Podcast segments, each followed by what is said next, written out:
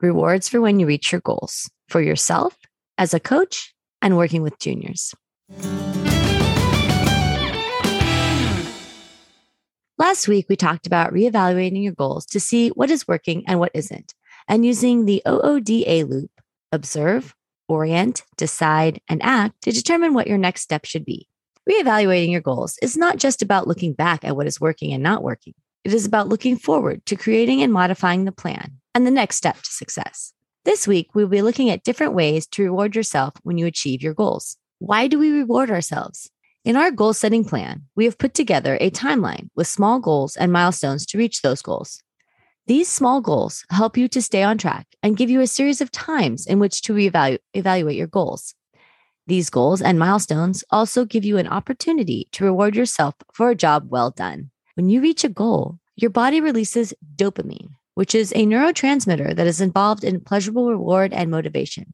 It is what gives you a feeling of pleasure when you accomplish a task. Rewards help you to stay motivated when things get difficult and can also aid in preventing burnout. There are two types of motivation that we discussed in episode two internal and external. Internal motivation, also called intrinsic motivation, is when we do something because the action goes along with our values or we enjoy doing the task. We are internally motivated when the reason to do something comes from within us. External motivation, also called extrinsic motivation, is when we have an outside influence that is the reason that we act a certain way.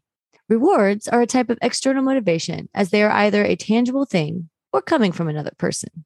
Rewards provide a sense of accomplishment, motivation, and are useful to help you acknowledge the hard work you've done so far. Rewards also decrease procrastination and assist you in sticking to the timeline you created for yourself. It focuses your thinking and behavior to stay in line with your goals. This will also decrease distractions better as your focus stays on your goals and the path that you set for yourself. Finally, goals will provide positive reinforcement to turn your behavior into a regular practice. We are going to discuss rewards from three different scenarios rewards that you create for yourself, rewards that a coach creates for his or her team, and a reward system that is created for junior athletes. When you are creating a reward for yourself, you want to make sure that the reward works well with the goals that you have. For example, if you are working on building muscle mass for your sport, you may not want your reward to be eating a donut or something else that would be an unhealthy option. You want your reward to be something that will make you want to work harder without getting in the way of the larger goal. An example of a reward that will work in a sports setting is any type of physical recovery that is beneficial, such as going to get a sports massage.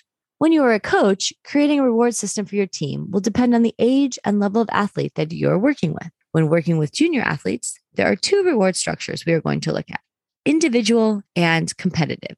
An individual reward structure is one that focuses on an athlete's control over their skill development, learning from mistakes, and improving personal performance. This individual reward structure is more in line with intrinsic or internal motivation. A competitive reward structure focuses on athletes comparing their skill level to the skill level of other athletes, social comparison, and the outcomes of their performance. For example, winning a trophy. The competitive reward structure is more of an example of extrinsic motivation.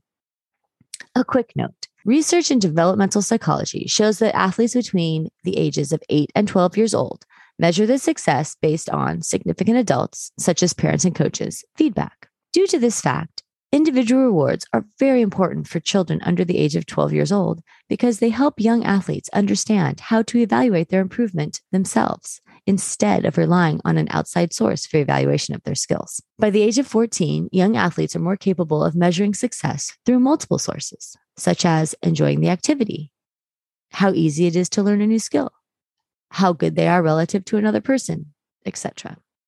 At this point, their evaluation skills increase to the point that they can put into perspective winning compared with individual improvement. Athletes over this age can benefit from the full spectrum of reward systems. From a skill level perspective, the higher the skill level, the more internally motivated the athletes tend to be. The feeling from competition is a motivator in itself, as is the external motivation of winning. As a coach, talking to these higher level athletes about what is their preferred reward style and incorporating that is the most effective method.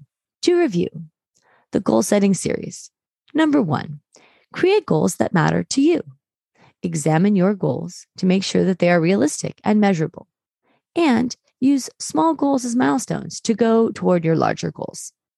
Number two, reevaluate your goals throughout your timeline to see what is working and what needs to be changed.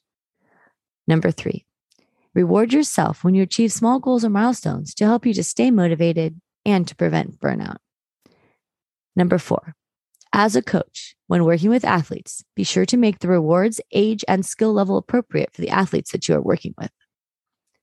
For more information on the goal setting process, contact me at rattoconsulting.com.